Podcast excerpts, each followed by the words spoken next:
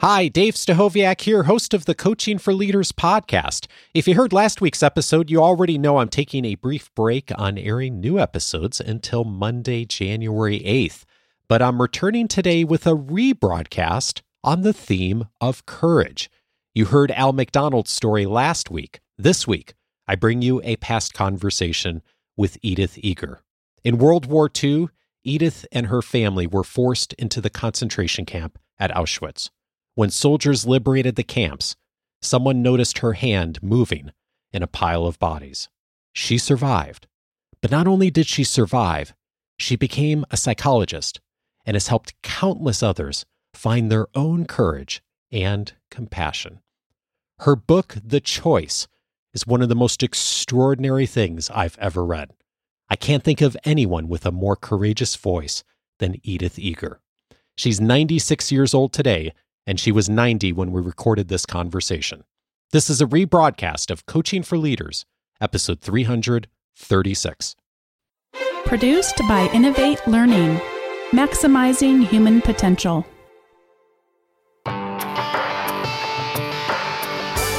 Greetings to you from Orange County, California. This is Coaching for Leaders, and I'm your host, Dave Stachowiak. Leaders aren't born, they're made and this weekly show gives you access to the practical wisdom that will empower you to become a better leader. I am so glad that you tuned in for this conversation because today, a conversation, one that every leader, uh, I think I dare say, every leader would benefit from hearing because so much of what we do, the work we do as leaders, is about compassion, it is about forgiveness in some ways. Uh, and it is always about, dare I say, love. The work we do to develop people, to care about people. And today's guest is someone who perhaps more than any guest I've ever had on this show, not only knows about this from firsthand experience, but has developed such an eloquence and an ability to speak to love and forgiveness and compassion in a way that I think we will will probably never hear from any other on the show. I am really thrilled to welcome Edith Eger to the show. Edith was 16 years old when the Nazis came to her hometown in Hungary and took her Jewish family to an internment center and then to Auschwitz.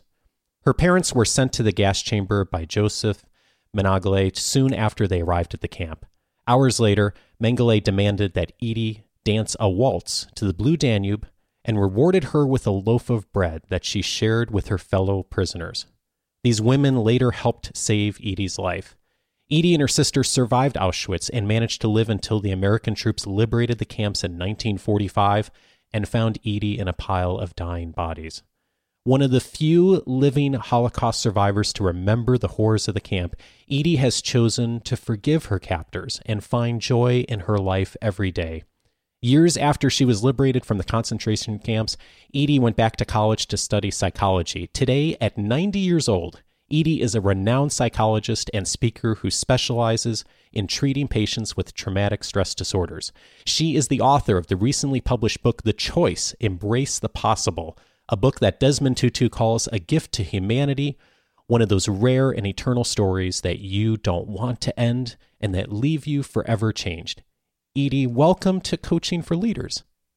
Thank you so much for the wonderful introduction. I'm so looking forward to have a wonderful dialogue with you. Well, you know, I never ask my patients, how can I help you?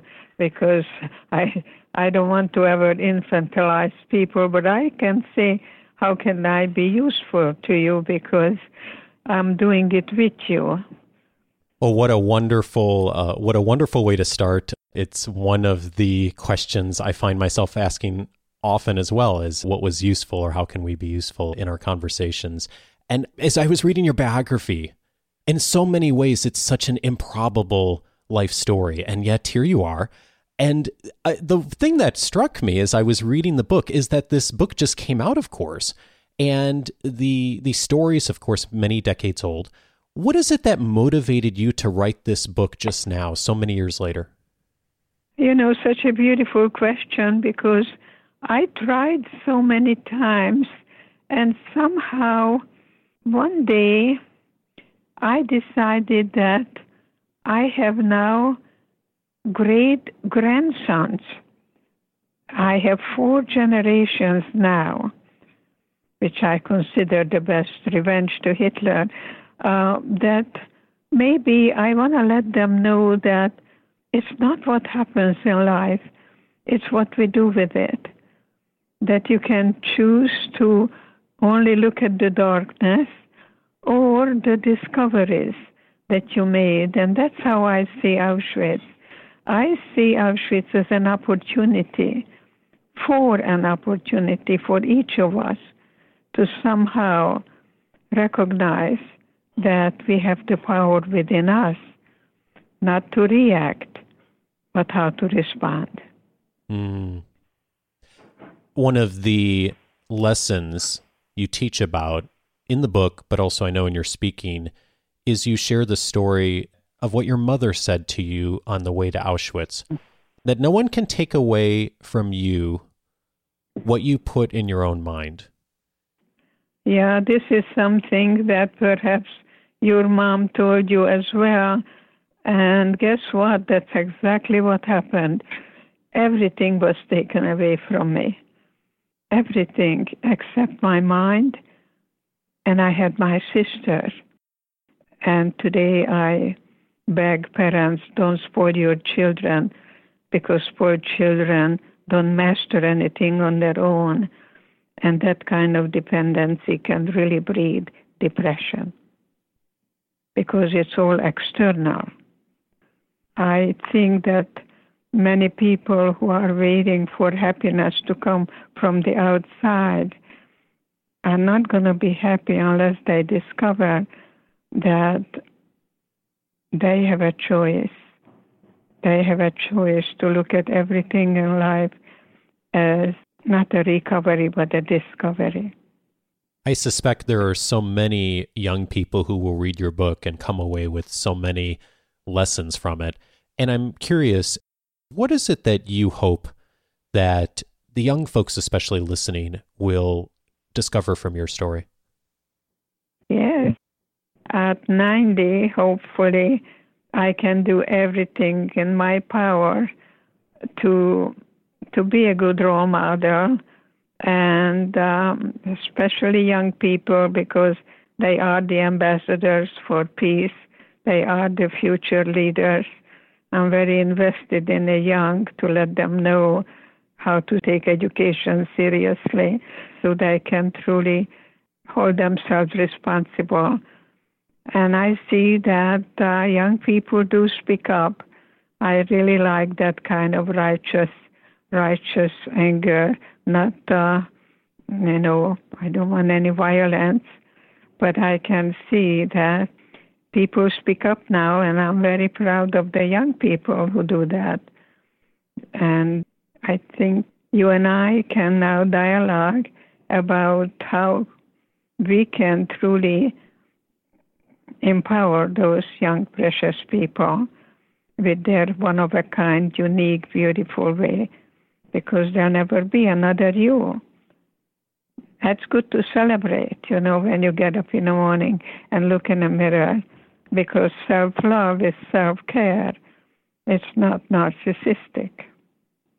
I read many years ago Viktor Frankl's work, and I know you were yes, friends were friends with Frankl. Yes, I was just going to tell you that not until I was at the university and someone handed me a book, Man's Search for Meaning, I uh, I was in complete denial. I didn't have the verbal capacity because I didn't want people to feel sorry for me until I read Man's Search for Meaning, and I I became a diplomate in logotherapy, and I'm certainly so so grateful that I uh, write that book as a female voice of Viktor Frankl. Oh, indeed. And I love your book as a a follow up to Frankl's work because you mm-hmm. have uh, you've taken so many of the lessons from the from your experience in the camps, and then you also share so many of the lessons that come came out of your experience with patients, which I love. And in fact,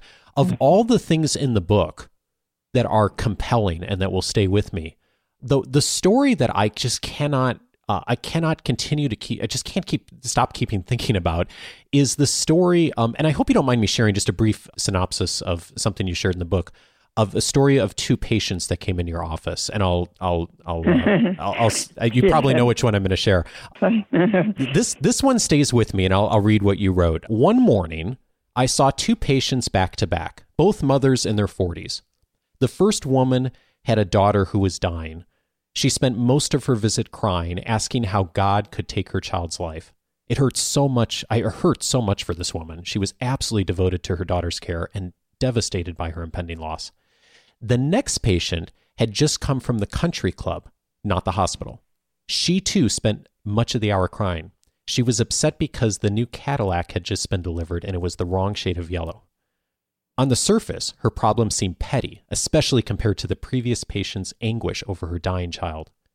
But I knew enough about her to understand that her tears of disappointment over the color of her car were really tears of disappointment over the bigger things in her life that hadn't worked the way she had hoped for a lonely marriage, a son who had been kicked out of yet another school, the aspirations for a career that she had abandoned in order to be more available for her husband and child.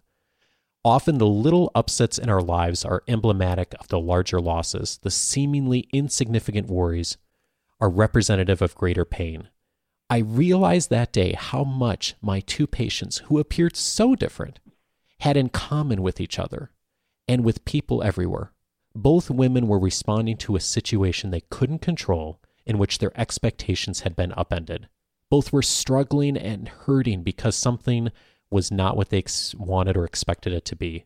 They were trying to reconcile what was with what ought to have been.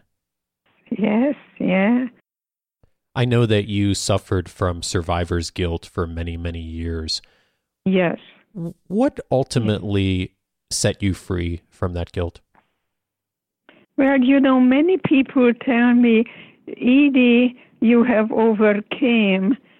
And I can tell you that I I did not overcome and I did not forget what happened. I I just don't live there. I live in a present and I can only touch you now, but that doesn't mean I I fight the past or run away from the past as I did until I was able to go back to Auschwitz, go back to that lion's den, and reclaim my innocence and assign the shame and guilt to the perpetrator, and finally begin to forgive myself that I survived because I graduated with honors and I never showed up for my graduation because I said to myself that uh, I'm here, I'm alive, and they're not. So you see, I didn't need a, a, a Nazi out there, I had one in me. So today I ask people to look at the part in you that uh, somehow leads you to self sabotage and, and not to truly embrace yourself and accept yourself and I began to work with PTSD with Vietnam veterans, and I had two paraplegics with the same symptomatology and same diagnosis, but one of them was really just uh, shout and curse and and was always against, against, against. And conversely, the other one said to me, "You know, doc, I'm in a wheelchair and I'm so grateful that God gave me a second chance in life. I can see the flowers closer, my children's eyes, and I felt like a terrible imposter. I had a white coat on, I had Dr. Eger, Department of Psychiatry, and I had a 16 year old in me that I ran away from. And that's when I decided to go back to Auschwitz and revisit the place where I'd been and relive that experience. And today, that's re- helped me to not to call myself a therapist, but a guide. Mm. I guide people. I hold your hand, and we go and and visit the places where you've been, but you don't get stuck in there. I walk through the valley of the shadow of death, but I don't camp there or set up household there. Much of your professional work has been mm-hmm. helping people to move yes. to that place. And I am I'm so curious when people arrive at that place where they feel that freedom and they've made that choice as you talk about in the book, what is different mm-hmm. about them? Well, again, I can only speak for myself. I I somehow don't feel I have arrived. I'm still in a process of I'm I'm climbing that mountain and and I sleep and I climb and and uh, but I I have yet to arrive. I think I I'm just on that journey I I don't know what will happen tomorrow, uh, but I know right now I'm speaking to you, and I feel delighted uh, that your interest in is in someone like me, that you want to learn from history. And many people think that forgiveness is uh, that you're going to forget. I will never forget and I will not overcome. I I came to terms with it. It's it's a cherished wound that uh, makes me appreciate every moment, every moment, and so I I'm just very blessed that I was given that chance to guide people from victimization to empowerment from darkness to light. I, I like to call myself a guide. I like movement.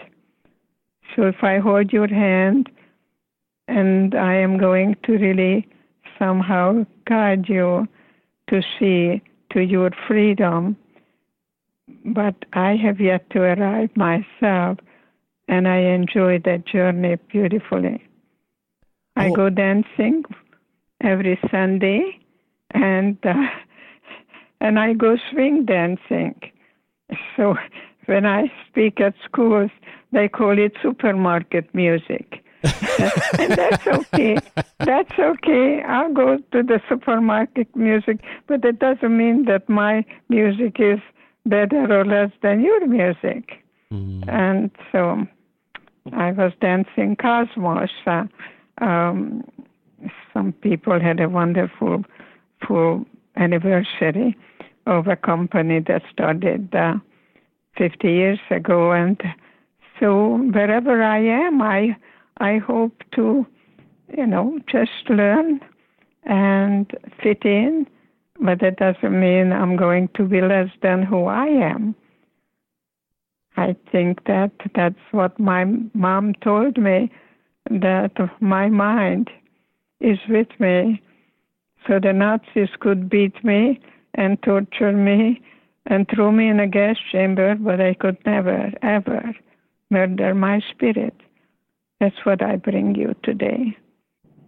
And I teach my patients how to respond and not to allow anyone to get to you without your your allowing them as you were sharing that analogy of being a guide, of holding hands, and of being on the journey yourself, I couldn't help but just think of how much that is like so many in our community who listen to the show every week, of how there are so many questions we still have, and yet so much of leadership mm-hmm. is about holding that person's hand, if not literally, figuratively, and being the guide and asking questions versus being the dictator and uh, so many lessons I am the most curious 90s.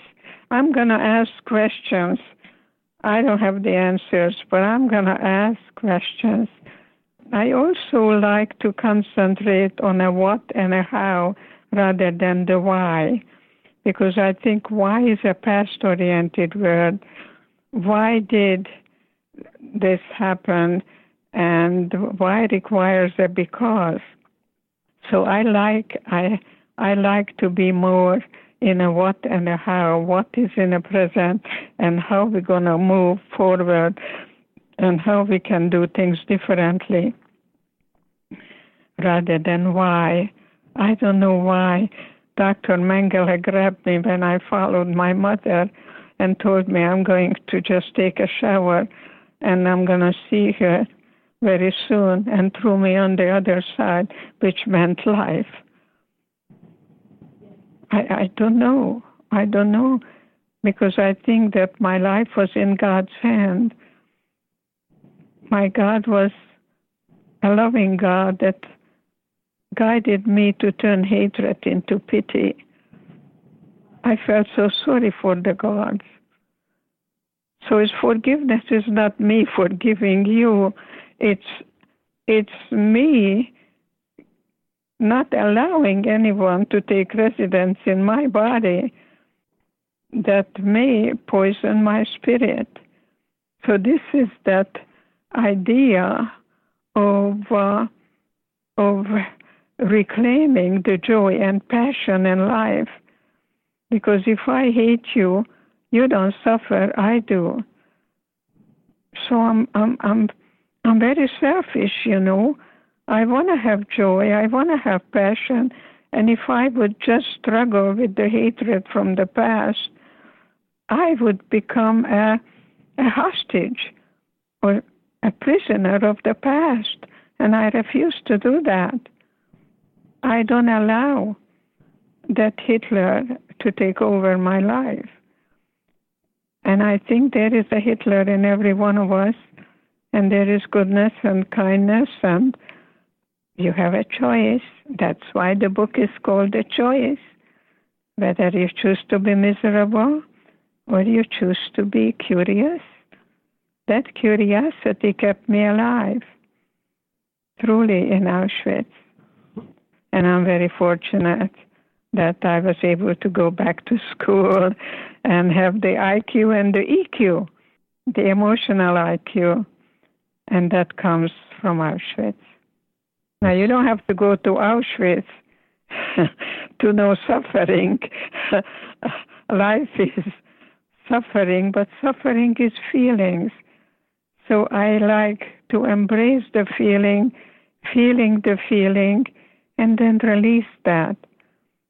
So it's a kind of a journey, not to run from a feeling, it's just a feeling. There is no right or wrong feeling, there is only my feeling, there's only your feeling. So don't judge a feeling, just allow yourself to feel the feeling and then decide how you're going to hold on to it and how how you are able to legitimize that feeling. It's nothing wrong with anger, it's really how you channel it. But under, underneath of anger is a lot of pain, there's a lot of fear. Anger is not a primary emotion. Anger is when you expected one thing and you got another. And then you have to see the gap between your expectations, whether they are realistic or unrealistic.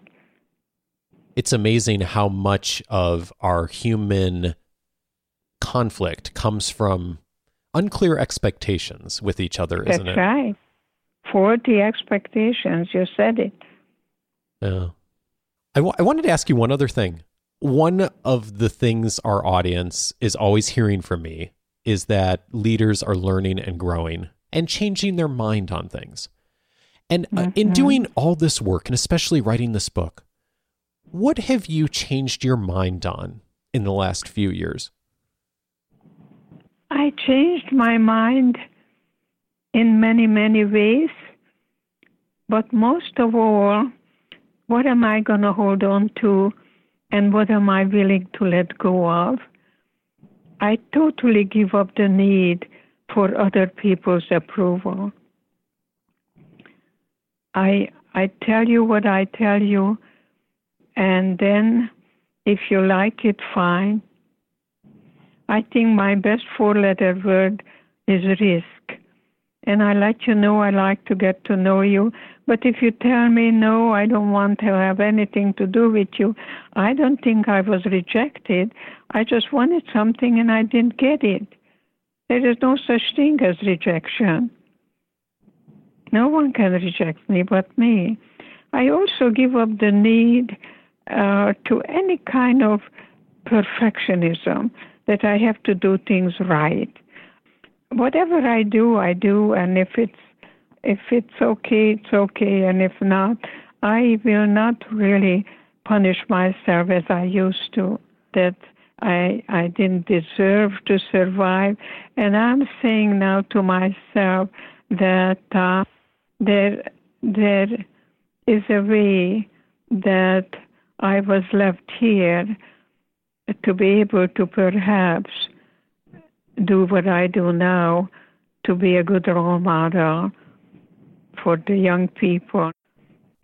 That is interesting you say that because that is exactly where I landed too. Um, your your story is my family's story too.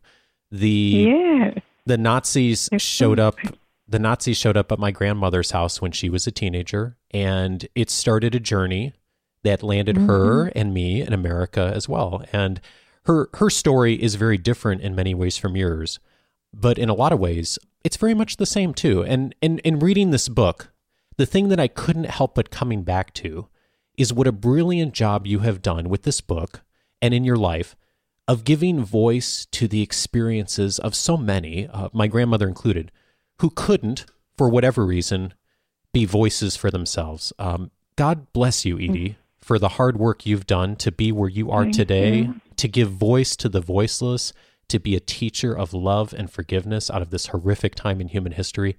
Thank you so much for it. I am I'm so grateful for your work and your message and for what you've shared with us today.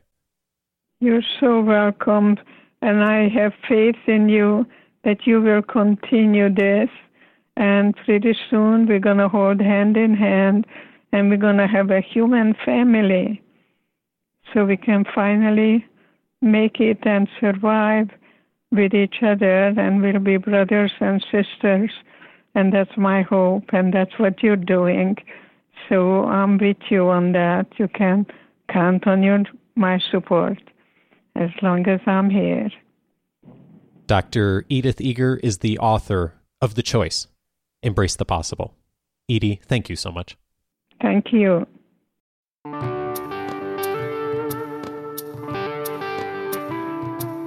Thank you for listening to this rebroadcast. As always, you can find the episode notes at coachingforleaders.com. And I hope you'll join me for new episodes returning on Monday, January 8th. In the meantime, I have two invitations for you. First, we have 13 years of conversations like this archived and neatly sorted inside our free membership. You can, of course, find everything I've ever aired freely available on whatever podcast app or service you use. But the apps and services assume often you want to just find the most recent episode, and they don't always make it easy for you to find what you need right now. Google Podcasts, for example, has most of our catalog, but unfortunately not the entire catalog. And someone reached out to me recently and said, Why doesn't it have the whole catalog? And I said, Well, they have a size limit, unfortunately, which we have exceeded. So we send them the full catalog, but you can't quite get everything. On the other hand, Apple Podcast does support that, but then they made a change earlier this year, so it's harder to find the episode numbers. I wish I could control all those things, but I can't. So that's one of the many reasons we have the free membership on the website. So you can always find exactly what's most relevant to you right now in the full catalog. Once you set up your free membership, you can search the entire library of past episodes by topic so you can find what you need today, plus tons of other benefits inside of the free membership. If you haven't already, go over and get access to that at coachingforleaders.com. And if you're looking to substantially accelerate your leadership skills in this new year, 2024, you may want to consider the Coaching for Leaders Academy. It's one thing to know good practice, to hear these conversations each week, to read books. It's an entirely different thing to do it in practice. That's why I'm working personally with Academy members to focus almost entirely on behavior change, putting into practice the actions we know will help us lead better. Applications to our academy next open here in about two months, early March 2024. If you'd like to receive an early invitation when applications do open, you can join our early invitation list by visiting coachingforleaders.com slash academy. I hope you'll consider the academy if working personally with me and several other leaders in our community will help you move forward in this new year. A big thank you, as always, to Andrew Kroger, who edits this show every week and always brings out the best in our conversations. Thank you, Andrew, for all you do. And thank you also to Sierra Priest, who ensures everything works well and gets posted accurately and on time. Thank you so much, Sierra. And thank you for the ongoing privilege to support you. Best wishes for the holidays and New Year, and see you back for our next regular episode on January 8th.